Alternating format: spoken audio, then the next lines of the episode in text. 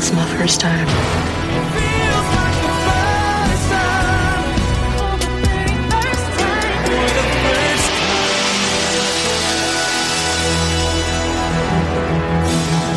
First time. Welcome to Babylon 5 for the first time, not a Star Trek podcast. My name is Jeff Akin, and I am watching Babylon 5 for the first time. And I'm Brent Allen, and I'm also watching Babylon 5 for the first time. We're two veteran Star Trek podcasters watching Babylon 5, well, for the first time.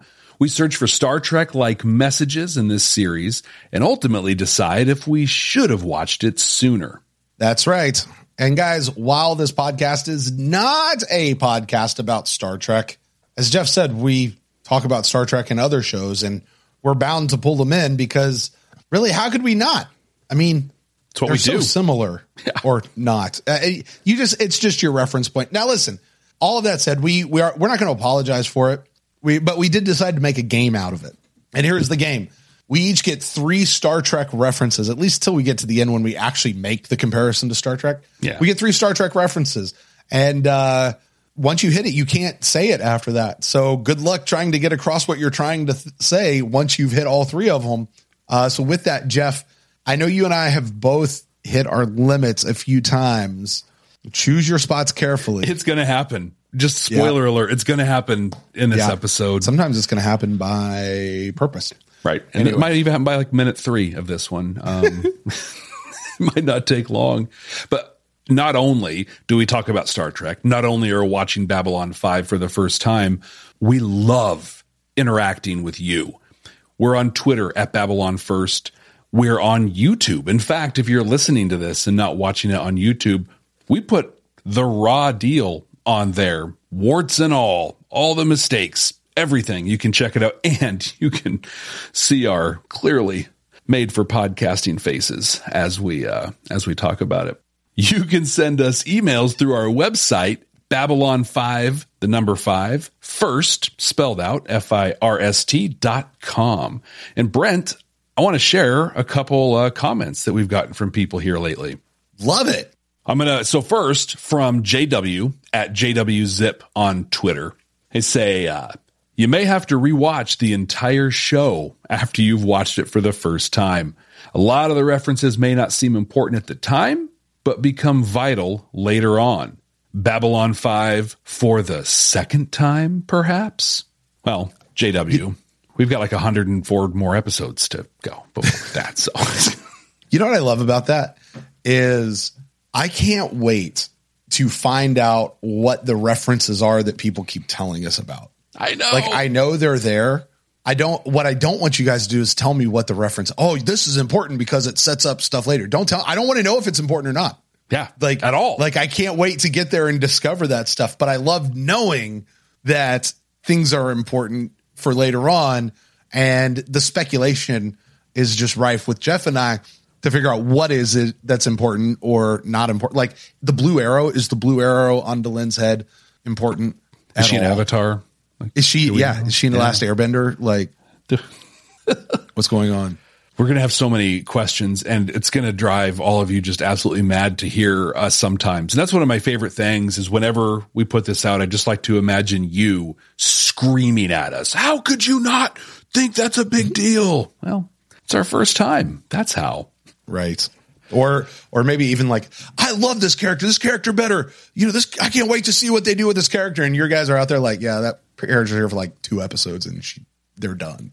Well, over on YouTube, Violent Silence says, and this is a pretty lengthy one, so I'm gonna I'm gonna condense it down a little bit with a chunk. I lo- I just love love the metaphor that Violent Silence put up here. They say, I don't know if you guys are familiar with older trains, but when they started moving, they'd pull away slowly, and you could feel each carriage pull against the couplings as they reached their maximum extension. If you pulled away too quickly, you could risk a carriage becoming detached. Once all the carriages were in motion, you could accelerate the train properly. And this is essentially the problem with Babylon 5 pacing, and with all genre pieces overall. For events later on to matter, you got to make sure all the pieces that are a part of it are properly connected. So you get a lot of episodes early on that are just putting things in motion, but as a passenger, you're feeling the carriages jerk as much as going on a journey. I thought that was really a. We've talked before on this about mid '90s first season sci-fi being like that's a that's a thing. That's a thing. Yeah. Yeah. That's one of the best ways I've ever heard it put. And uh, like one of the things I think that Babylon 5 is doing, from what I understand, JMS had the show pretty much like written or or plotted out of how he wanted to do things. It was a serialized show, more so than Deep Space Nine was. This doesn't count, uh, but more so than Deep Space Nine was, and um, that was really tough in the '90s because everybody wanted episodic, week to week. They could throw it in syndication and it didn't matter type of stories. So the idea that he's coming along with this, like this is really early in that in that realm. Like you know, TV shows are pretty good at doing serialized stuff now. That was different back then. Yeah. And uh, yeah. Well, and finding a home, new level like of respect. a network home and a time and those things, it was hard. And you got moved around. And with, I mean, it wasn't only Star Trek series or only Babylon 5. It was anything just about that was on TV is they would write it in an order. They'd air it in something just wild and unexplainable for, for no good reason. Those are all real things that happened. And so, yeah. So thank you very much to, uh, to Violent Silence for one of the best descriptions that I've ever heard. I love it. And you know, one of the things I, I should say is so far, Babylon 5 doesn't feel serialized. It still feels very episodic right now. So, But I understand that it's supposed to be. I don't know how. Nobody tell me. I don't know how. I hear you. Um, yeah, I, I, I've got thoughts on kind of that a little bit later on because yeah, we'll just say I think we're we're hitting the same thing a little bit there. So yeah. And speaking of later on, today, right now, we're discussing Mind War. For those that it might have been a while since they've seen this, or those who haven't watched but are listening to us anyway, or watching along with us, Brent, why don't you tell us about the episode? Well, in Mind War, a telepathic fugitive pays a visit to Babylon 5, but he's being pursued by cops. Not just any cops, Psi cops. And these aren't just any Psi cops, these are level 12 Psi cops. And the fugitive just isn't any telepathic fugitive. He is one that has power to bring down the entire Earth Alliance military structure. How exactly? Well, that's on a need to know basis. And you don't need to know, which means we're going to find out. Now, the Psi Cops need to interview Talia because she knows the fugitive intimately, but she hasn't seen him. And after confirming it with a very invasive mind probe, they let her go. And that's when the fugitive, Jason, makes his presence known to Talia. He tells her that he was a volunteer for a special program to be turned into a telepathic Captain America. And now, not only is he telepathic, he's also telekinetic, which sounds super cool, but it's also super dangerous. Like pinch your carotid artery shut until it kills you dangerous.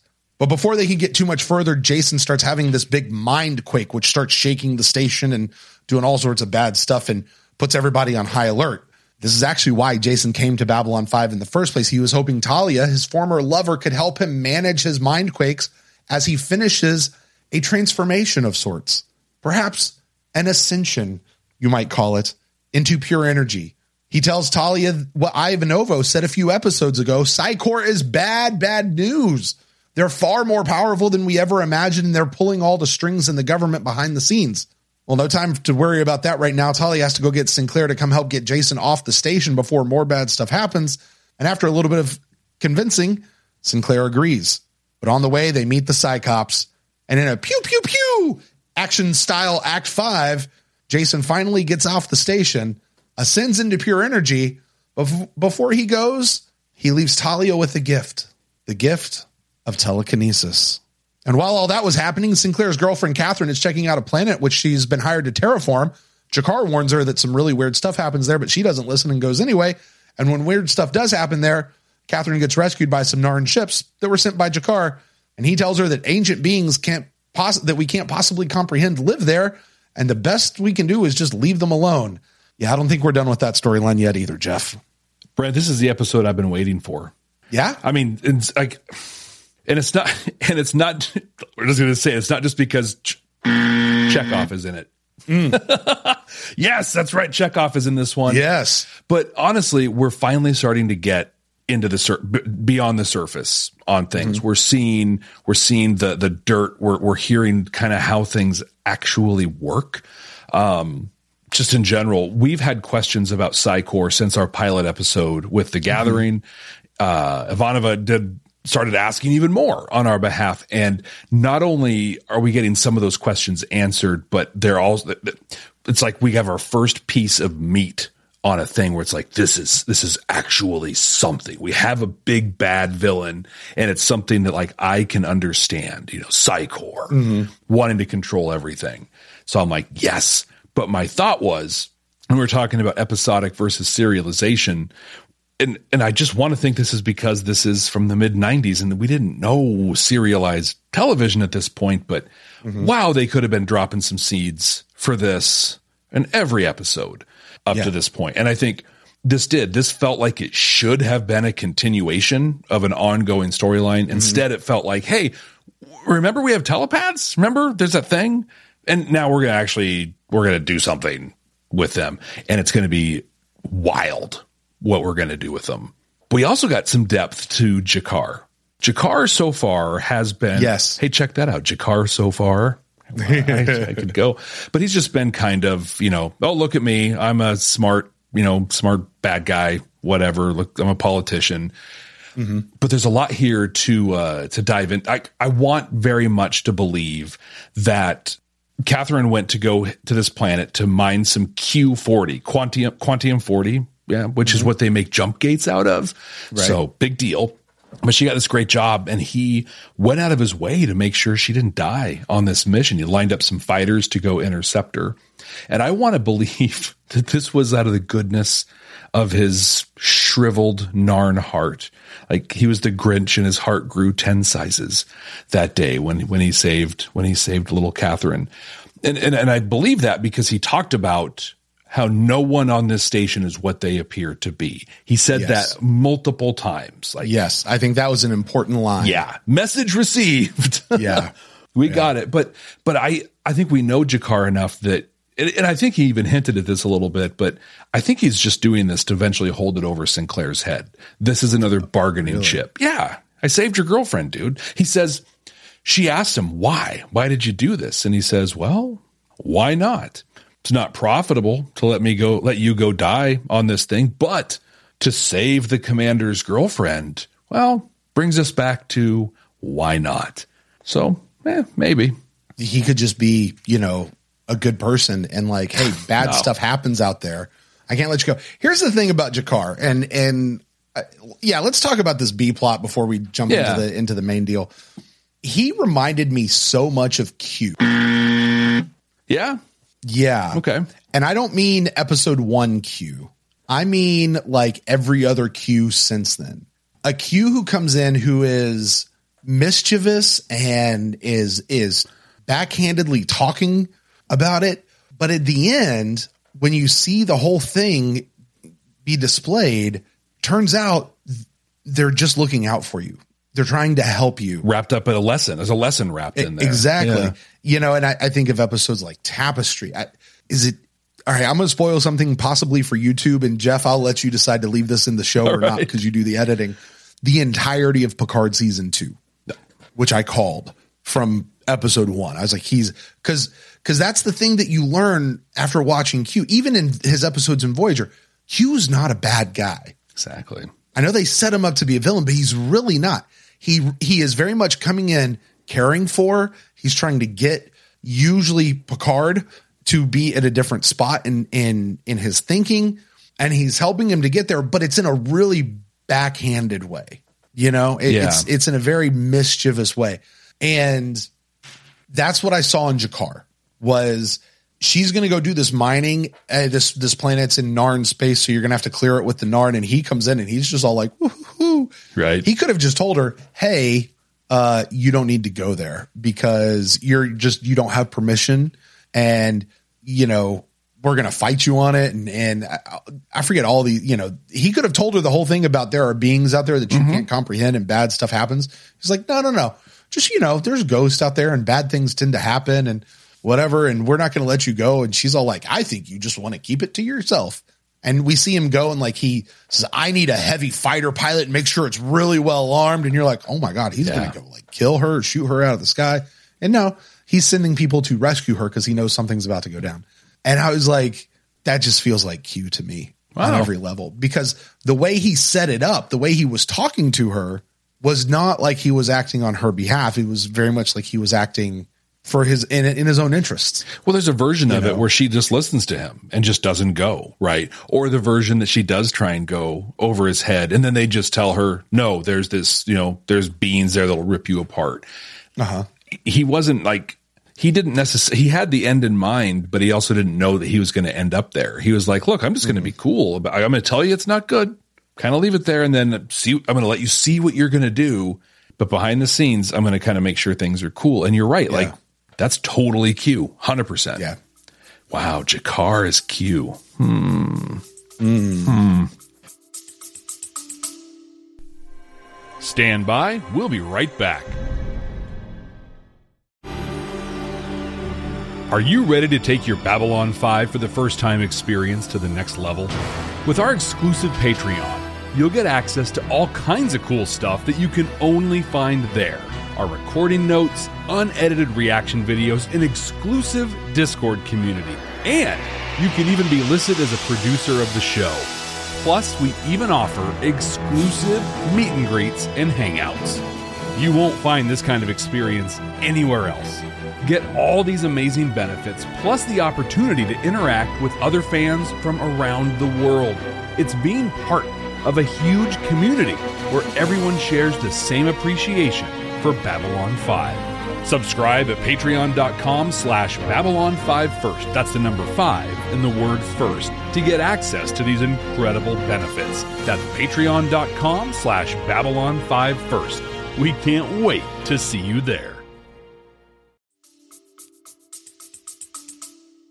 But G'Kar, G'Kar is he's a. This is the first time we've gotten G'Kar is is kind. He's kind of a good dude. Mm-hmm. Now, and I mean, in my the way I interpret it, this wasn't just fully self serving. Like he just he really seemed like he was looking out for her. To me, Well, I think too, I agree that, and, and it's really just the talk of the last couple episodes behind me saying, nope, nope, he's got an ulterior motive. Don't, don't, mm-hmm. don't trust him. And ma- maybe that's more a reflection on me than it is on, on him. But I think even at the end, when they're talking about those weird, you know, kind of space Christmas tree tabletopper aliens that are out there. He said something about how like it gives him comfort and peace in knowing that there are things bigger than them that they're not ever going to understand. That like they're not the pinnacle of the mm-hmm. universe, you know, and, and like that's Right. that's some deep, deep philosophical stuff for this just, you know, evil reptilian guy. Real three dimensions to G'Kar in this one that I really appreciated. So Psi Corps, Psychor is going to be our bad guy. Looks like. Yeah, well, I mean, we we kind of knew that. We anticipated that, mm-hmm. and we said that a few we- few episodes ago that Psi Corps is going to be the like. There's more here. Mm-hmm. What I find incredibly interesting is the idea that I think we kind of knew. We just heard it here. You always he said you always thought it was the government in charge, but it's not. Psi Corps is back there pulling all the strings behind the scenes. They're the ones that are in charge. Couple that with the other things that we've been learning here about the Earth Yes. cultures. We got to preserve that. The new president. Uh, who are those? Those the the people that came and got the um Yeah, it took the the bio the bio weapons. yeah Yeah, from for the those guys. Alliance. Yeah, yeah, Yeah, those guys showed up, and now you have Psi Corps all of a sudden. And and okay, I got this on a whole other level. Chekov appears on the screen. I saw Chekov, and then I saw the girl that was with him, and I went, I was like, "Hey, that's Chekov. That's really cool." Wait, is that Deanna Troi? Is that Marina? Are, are, do we got two of them here? And I'm like, oh no, it, pretty pretty quick that got dispelled. But my first, that was my first uh, uh, uh, thought as they go in. But I mean, Psi Corps's bad news. They walk in and they're all like, like I'm just going to read your mind, and and Sinclair's like, get out of Yeah. my mind, you know. Yeah. And I'm sitting here like, shouldn't shouldn't there be like a helmet or something you could put on that like blocks them? Something. You know, something Yeah. that just uh, listen. I have to have some sort of protection because I can't stop you from doing this. Well, it's just like unchecked power, right? So Yeah. uh, we learned that there's grades, and we heard this before. Talia, when she introduced herself, when she came in, was like, "I'm a P5 thing," which is like, okay, I don't. I completely missed that. Oh yeah, I caught. it. I, completely thing, missed that. and I'm just like, okay, Okay. good, good for you. I guess that's something. Well, it is. Jason um, uh, I, Ironheart. Jason's a P10 because all instructors at the academy are a P10, and the cops are P12s. So, ooh, that's kind of a big deal. But I think that like there's the scene where Sinclair and Garibaldi are kind of problem solving where Jason could be. And then Garibaldi walks past, I'm going to start calling him by his Babylon 5 name. I'm going to be fair. Walks past Bester. And uh, Bester just is like, oh, only 50 apartments we got to search. Cool. Oh, also, uh, Garibaldi, that's anatomically impossible, but you're welcome to try anytime. Yeah. It's like, whoa. Okay, I'm sorry. We've had this discussion about characters before. Garibaldi and Bester going at it. Garibaldi's mopping the floor with him. you think? I think so. So I really do. You know, I I- I didn't realize. So the I don't, I don't know who the actor is who played Bester's the the other uh, Psi Cop. I'm not sure who she was. She got turned into molecule dust and is gone. Right, But she was like six feet taller than him. Like I never realized how short he was. But he carries himself like I feel, and I I have to own that I've had teachers through school named both Koenig and Koenig, so I always get this mixed mm-hmm. up. It's Walter Koenig, right? It's the name? Koenig, It's yeah. Koenig. Okay, Koenig. Because I've had both, and it's just so Walter Koenig. What this episode proved to me is all the time he was Chekov on Star Trek, and I feel like I'm going to let my buzz on Chekov kind of bias the Chekov mm-hmm. reference. Maybe I don't know Sure. he he should have been a villain this whole time, right? In the Wrath, here we go. I'll give myself in the Wrath of Khan.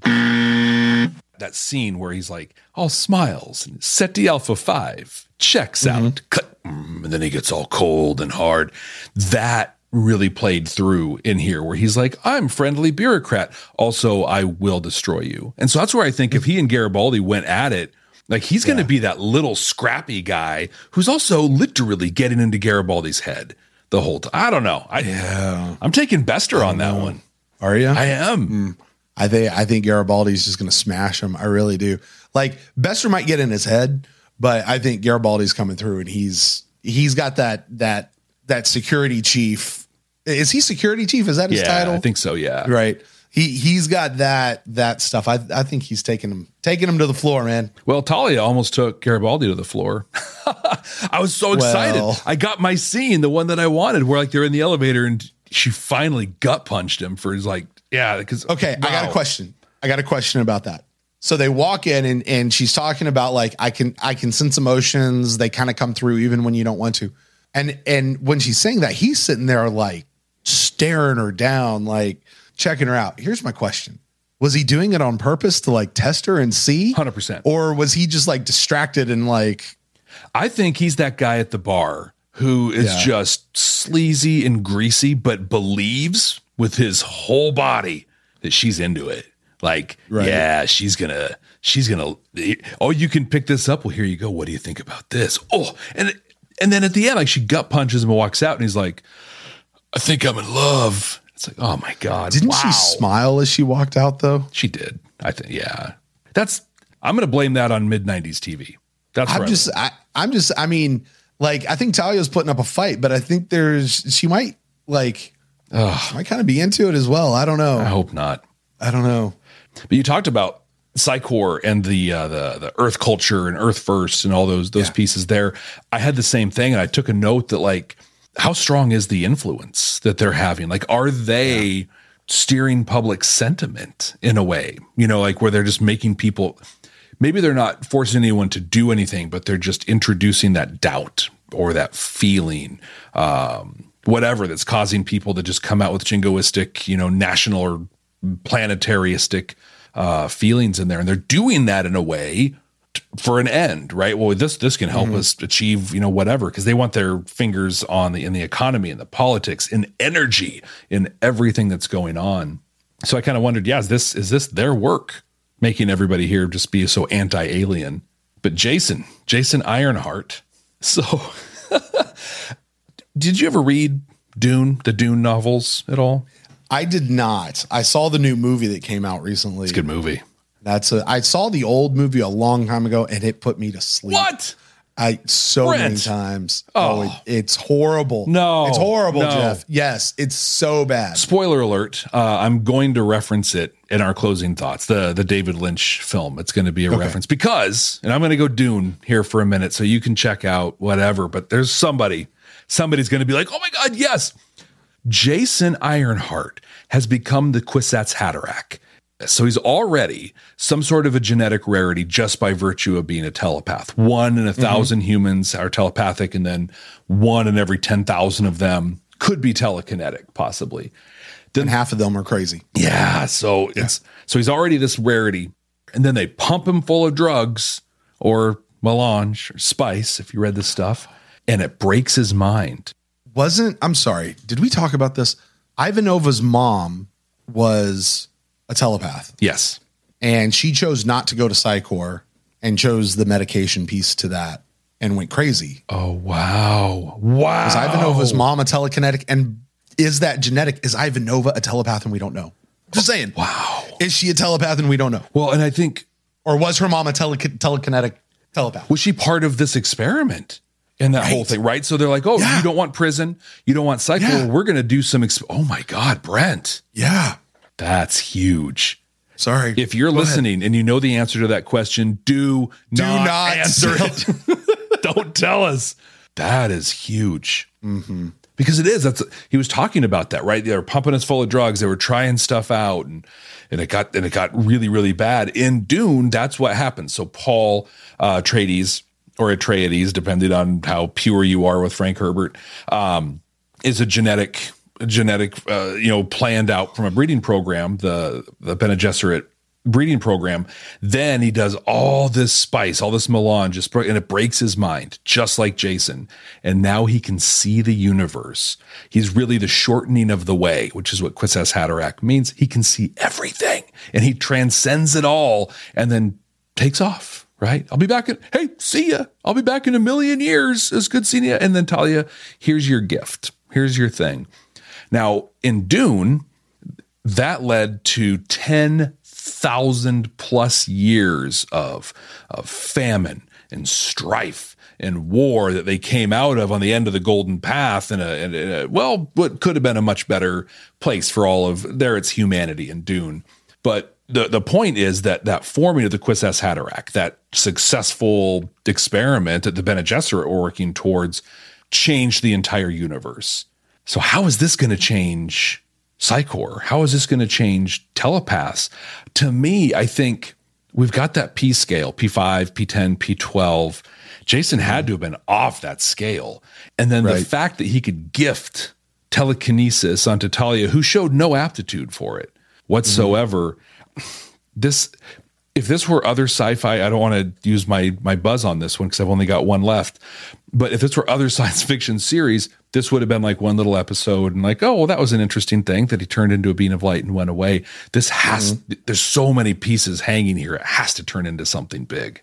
I would I hope that Jason comes back. Like he's still an entity out there somewhere. Like he's he's uh Vosh or Kosh No, or whatever his name I is. I forget his name. He hasn't been Yeah, here. like yeah. he's out there, but he's just like just sort of floating around, you know.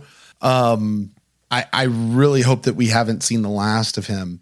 Because what I like I have questions like is Talia now a P10, P20, P whatever? Yeah. Like what else has she gotten besides telekinesis? Where is this going to go?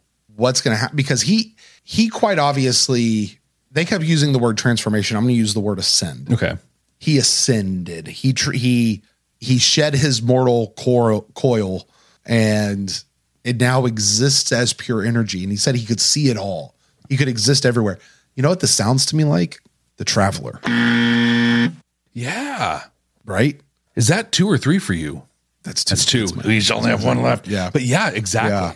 He sounds like the traveler. And that's that's who he sounds like. They could see everything, can be everywhere, everything, everywhere, all at once.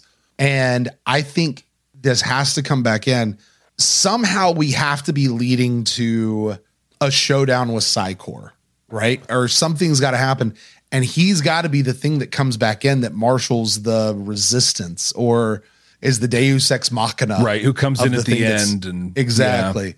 Um, somewhere that's that's got to be because I hope he's not not gone. I really hope that this isn't. Um, okay, what? Here's what we're setting up in this episode that there's Psi Cops and that they're we we heard they're controlling everything and they're working these weird experiments and now Talia is a telekinetic and nobody knows and maybe she even jumped up a few scales deal on the and we're gonna have to deal with that but we never hear from Jason again Right. He was just he was just the plot device that made those things. And then oh he we literally will see him in a million years when the series gets, you know, rebooted or sequeled Right. or whatever. Yeah. right I mean and that might be entirely what it is but I hope that's not what it is I wonder if that's one of the spin-off movies that came as like, hey, let's go follow Jason Ironheart through the universe. Maybe I don't know. I don't know. do they recast him like do they because they have to bring him back into a body and on some level Oh, just keep him as a uh, right? Mr. Mr. Clean CGI guy. Like Mr. Energy? Yeah, just- Okay, Yeah. well, there you go. Why not? there you go Well, those are my thoughts that I saw in there. Brent, was there anything else that you saw in this one? I had a I had a couple little notes here. One, um, and, and some of these are just side notes, things that I picked up on. When he's going in to rent the room. Now I thought this was real interesting as far as how the station operates. You can go rent a room. You know, in Deep Space Nine, you're just given a room. You're just given quarters. Yeah. You know what I mean? Like here, you actually have to rent a room, which is which is more towards the future because, uh, or, or towards reality, I think. You know, but he said they said it's 500 credits a week. Now, correct me if I'm wrong, but isn't that what Catherine said she paid for roses and chocolates in the last episode? Oh, I don't remember. Cost her 500 credits, Wow. and I'm Okay. like, like I don't know what current how currency exchange rates go with that, but if she paid 500 bucks for roses and chocolates, that's quite a bit. Well, she made a comment. Like- if I remember right, I think she said something about like these were hard to find or these cost a lot or something offhanded. But yeah, that's a week, a week for a room. for 500 bucks that's Yeah. I mean that's a lot of money for for a room for a week And it wasn't that You know, nice. so of a maybe room. No it a really little wasn't. tiny TV. Yeah. It even had like maybe the, it's a uh, hundred bucks 500 500 credits is equivalent to a hundred bucks maybe or something like that like I've I don't know what the exchange rate is but It even had like that in hotel thing of like, welcome to Babylon 5. The Zocalo is located on the, but which is kind of like on the Mm-hmm. little TV screen. So that was a nice little touch. I think kind of to what you were talking about in the last episode, just those little touches, you know, the signs that they Mm-hmm. had in the last one and this one where they had a fully voiced like intro video that's just playing in the Mm-hmm. background. Really, really cool world building. speaking of world building uh, or station building I should say they have sky buckets traveling around Oh, yeah. the uh the deal you know monorail upside down monorails uh traveling around to get you to get you down sounds like a good place to go have a private conversation Well, you'd think, you know, unless Yes. it's, you know, mics everywhere or whatever, or they have something recording it in that unbelievably painfully obvious blue screen they're working up against. But, you know, Yeah, it's the '90s, but like still. yeah, that was, that was Yeah. uncomfortable to watch. And I mean, think about it. Like they recorded that on on film, translated it to SD, and we're watching everything on upscaled TVs now. True. Like Yeah. on streaming, like that's that's not going to hold up very well No. at all, at all. Um, okay, I did want to bring out this piece though. This planet that Catherine goes to check out. These beings that came out of nowhere and jacked up her shuttle, and these G'Kar talks about what what are the words you you said them earlier. He said these are beings that we cannot possibly comprehend. Things that we like, and I love the fact that we don't understand some things that are out there. Yeah. These sound a little bit like whatever it is that Jason might have just turned into. Whoa. Possibly. Maybe. So maybe that's the, right. So he, he took that weird, you know, kind of energy form and then maybe like part of his whoosh through space is like may, maybe they form that shell, you know, or something that we saw in there. Wow. They can go, and that's where they're going to go hang out. I don't. That's the like because I'm trying to think. Always in my head, I'm like, okay, why do you put this A story and this B story together? Why are these two coexisting in the same same episode?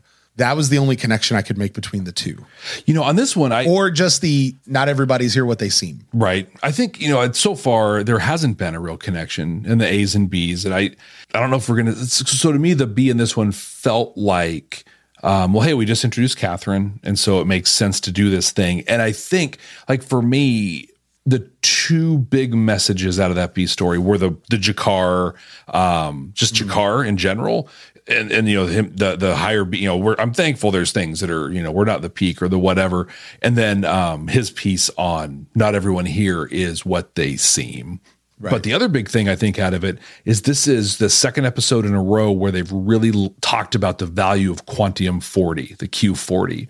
And then in this one, we learned that's what they make jump gates out of. And the Earth is already like six months behind in jump gate production. So I think there's something there um, that's going to turn into something. That's so I think that's the point of this B story. And the timing of it was just, oh, we got Catherine here now. Let's let's do it. By the way, the more I see of Catherine, the more I like her. Agreed. Yeah. I like, I'm really glad she stuck around. I'm really glad she stuck around because I like her a lot. I love when I she wanna, was. I want to see more of her. I loved when she was side mouth in G'Kar in her ship, and she's like, "It's not a very healthy place." right. Mm-hmm. right. Is she the girl from Rambo? Is she? I think she is. I think she's the girl from Rambo. I was because it's been driving me crazy trying to figure out where I like she's got that face, and I've been I, I think she's the girl from Rambo. I'm, I'm going to look it up. I have to know. All right. Wow. Yeah. Look at that. Dude, so we had we had Kimiko and whoever this girl is in Rambo. Yeah, so we got Karate Kid Part Two, Rambo First Blood Part Two, all reprint in B five. There you go. Um, so with that, that's really all I had for the main discussion. Are we are we ready to turn this into the uh conversation about the deltas. Let's boil it down. What do you say, Jeff? I think it's time. Well, uh, so let's do that. Why don't we see if this show has any of that Star Trekky quality to it? Is it a deep moral message? Is it holding up a mirror to society? Is it giving us hope for a better future? Jeff, I'll throw it over to you first. What did you pick out of this episode? Is it Star Trek or not? So the other thing we like to ask each other is if we would watch this again, or if we feel like we would have watched it sooner on here. And so I'm going to yeah. kind of I'm going to I'm going to dive into that one first before I get to the deltas. But we didn't talk about this in our in our recap we just did. But I I think the effects really really hurt this one a lot. Like to me, here, here's the callback it's David Lynch's Dune, where you just have these super high concept ideas that, yeah. that you can't you can't really translate visually, and especially not on the kind of budget that TV and Babylon 5 were especially running on at the time. I had to suspend my disbelief like so much, especially at the end. So they had the we you know the pew pew pew thing when when uh Bester and the the girl were trying to like mind shut him down or whatever. And just I mean, it just it was ridiculous. And it was ridiculous to me that they were talking about how he's not, we wouldn't even call him human. You wouldn't recognize him as human at this point, but he's the most human looking person on the station, like just as a mm-hmm. dude. And then when he ascended, or as he said, when he became, that was, that was terrible. Um, I had a Atari ST 520 in the mid 80s, and I feel like I could have done a better looking energy guy than that one. But the effects aside, this really felt like a super important episode to me, right? We got the insights into Psi Corps, Talia with her telekinesis, all the stuff that we've we've talked about. We're gonna look back at this episode a lot. I think this is going to be, oh yeah, this back, you know, back in Mind War, back in Mind War. Mm-hmm. I think mm-hmm. that's the thing we're going to hear. But between the visuals, the pacing that I thought was wildly inconsistent and made they, there were some parts of this that they spent like 43 minutes on that felt like they could have spent f- four seconds. Yeah. That's i don't, I don't think i'm going to watch this one again. I'm uh i'm good. I'm good with it. But deltas that's what we're here to talk about. So G'Kar's explanation of the thing that Catherine saw and comparing us to ants. And this was a thing too that that we have as little chance communicating with them as ants do to us. Mm-hmm. Right. That's not only like a Star Trek like message, that's literally an entire season of Star Trek Discovery. These things were the right. 10C. Right. so, like, okay, well, there you go. There's your Star Trek.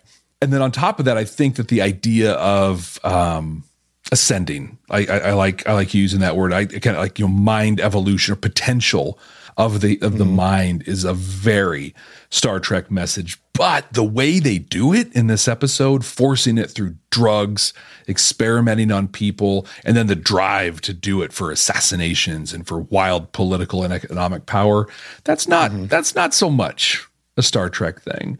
So despite Is it not though? No, I don't think it is. I think I mean think of every Starfleet admiral that you've seen except for the guy in Discovery.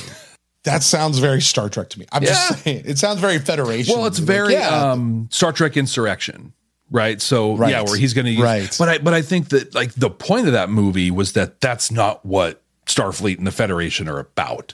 Is using you know using the people for that kind of a thing. It happens for sure, but they go in and uh, and attack it. Like that's the thing. Hey, you're doing mm-hmm. this thing. We're going to shut you down. We're going to stop. And maybe maybe that's where Babylon Five goes. Despite the fact that you literally have Star Trek walking around on this. And, Right. and full disclosure, I knew in the back of my head, like I'm like, yeah, like I'm aware Walter Koenig was on this. Blew my, I, I slipped my mind. Like I wasn't. Th- and when he showed up, like I totally like fanboyed for a sec. Oh my god, that's, Yeah. yeah. I right. I jumped out of my seat, and it hit me how it showed me how old this series is by how young he was in He there. looked, yeah. and I felt like what a wasted, what a waste for Paramount and the Roddenberry camp to have not taken more advantage of like a clearly super skilled actor, a good looking young guy who's killing it on Babylon 5. You couldn't find a spot for him and all your Star Trek stuff that was going on. Right. Yeah. But I got to score it. And so I went with two and a half deltas on this one. As much as last time I scored it higher because I felt uh, optimistic about where they were going to go with things, I don't have that same level of optimism on this one, how, where they're going to go with Psi Corps on this one. So I'm going to give it a two and a half. I'm going to echo everything you said about the graphics and the effects and how much it takes you out of this episode. The like this is an episode that is begging for a 2022 reboot. Big time. Big time. Put it into this put put modern day writers on the episode, put effects budgets and effects technology and man, you could have something wild with this episode. Absolutely. A lot of the way that honestly this time period, well, not even this time period, the early seasons of Next Generation were, mm-hmm. The rate the way that the original series was, and and even in Voyager and stuff, like you watch some of those those effects in Voyager, like where they're doing Species eight four seven two, which is the first fully CGI Yeah. character. Cool, but it's rough. You know, Yeah. and it's not as rough as this, but it's rough. As far as the episode goes, though, because as Star Trek fans, we're very used to watching stuff where the concept is far outstripping the technology of being able to put it on TV. We've done this for years. This one I enjoyed a lot in that in that uh, that respect. That said, this is not an episode I want to watch very often. It's just it's just not. I really wanted to feel a lot more for Jason than I did, and I kind of just didn't. I was like, dude, just shut up and ascend. Like, quit messing stuff up and just go ascend. It'll be fine. There were some places where I was just like, why don't they just kill the dude? Just like, like, like in a in like a end the threat.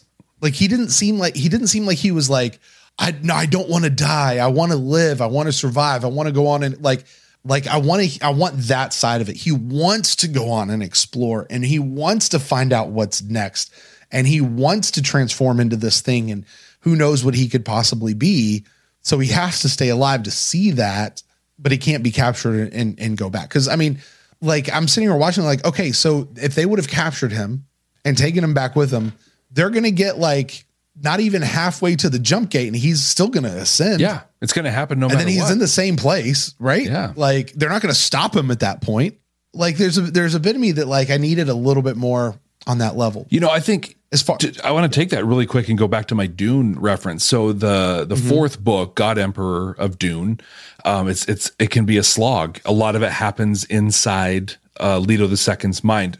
Really short version: a person, the son of Paul Atreides, puts um, things on him that turn him into a sand ha- like a hybrid sandworm human thing, and he lives for thousands of years. But he knows he can see what happens if he lives long enough like he can see the golden path and where it takes him he can also see the the the chaos that the universe will fall into if he dies too soon. He can see both of those. And so he's desperate to live. And there are these like multi page thought processes where he's like, I, I can't die. I have to live. I have to continue. I have to do these things. That's what we needed from Jason, where he sees if I ascend, mm-hmm. these are the things that will happen. If I fail to ascend, then these are the. Th- he doesn't have to say what they are. He just has to right. say the, the the galaxies depending on me ascending. I have to, and then there's right. some stakes, and then we care. Or if I ascend, I can stop Psi Corps from whatever they're doing and taking over Earth, whatever is whatever, going on. Yeah, like like I I needed something there, I just didn't get it. As far as how Star Trek this episode is, applying that lens to it I think I'm a little higher on the Star Trek scale than you are. I'm going to go ahead and give this a four Delta Star Trek. And and here's why because when I watched this, I saw the message you can't fear life forms you don't understand.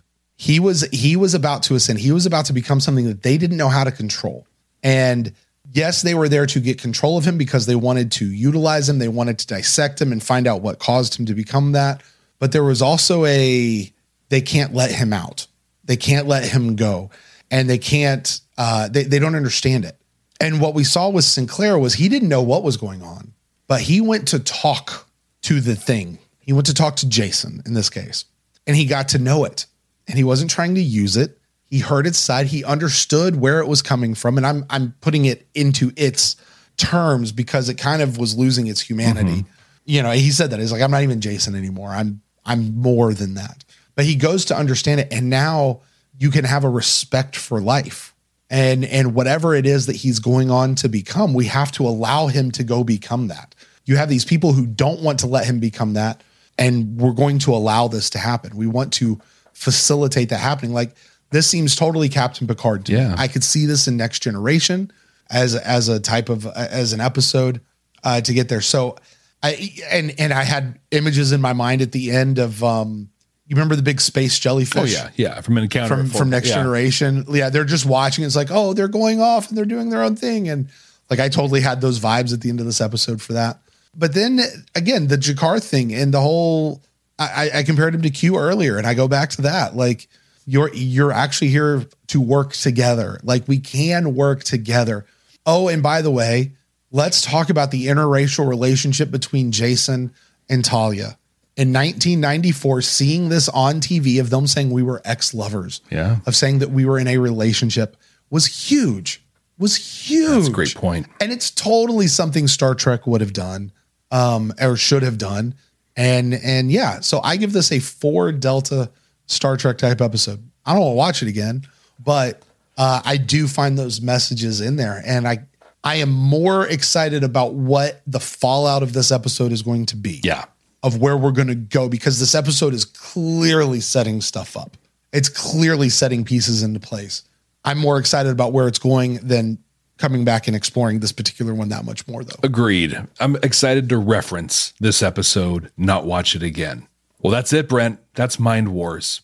Next week, well, before I tell you what we're watching next week, just a reminder for everybody listening we don't look ahead we don't even look back, right? We're just watching them as they come out, watching it for the first time. So we look at the title of the next episode. That's it. Then we like to play a little game where we guess what the show is going to be about based on the title alone. So, Brent, what do you think the war prayer is going to be about? The war prayer? The war prayer. Coming right off of Mind War? Yeah, it's, it's, I, yeah, I'm gonna go with this is a sequel. Ooh. This is a sequel to this episode, a direct sequel. Like like uh we might even get our first previously on. Wow. And I'm probably I'm probably saying that just because of the war. Like the whole war reference, like the mind war and then the war prayer.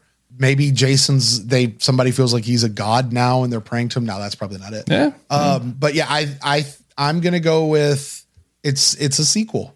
They're trying to okay. figure it out. And I mean, we've got to follow. I mean, God, they, they just dropped this big thing about Talia and this new gift that she has. We've got to, like, they can't let that sit for episodes. We've got to see what's happening with that, like, next episode.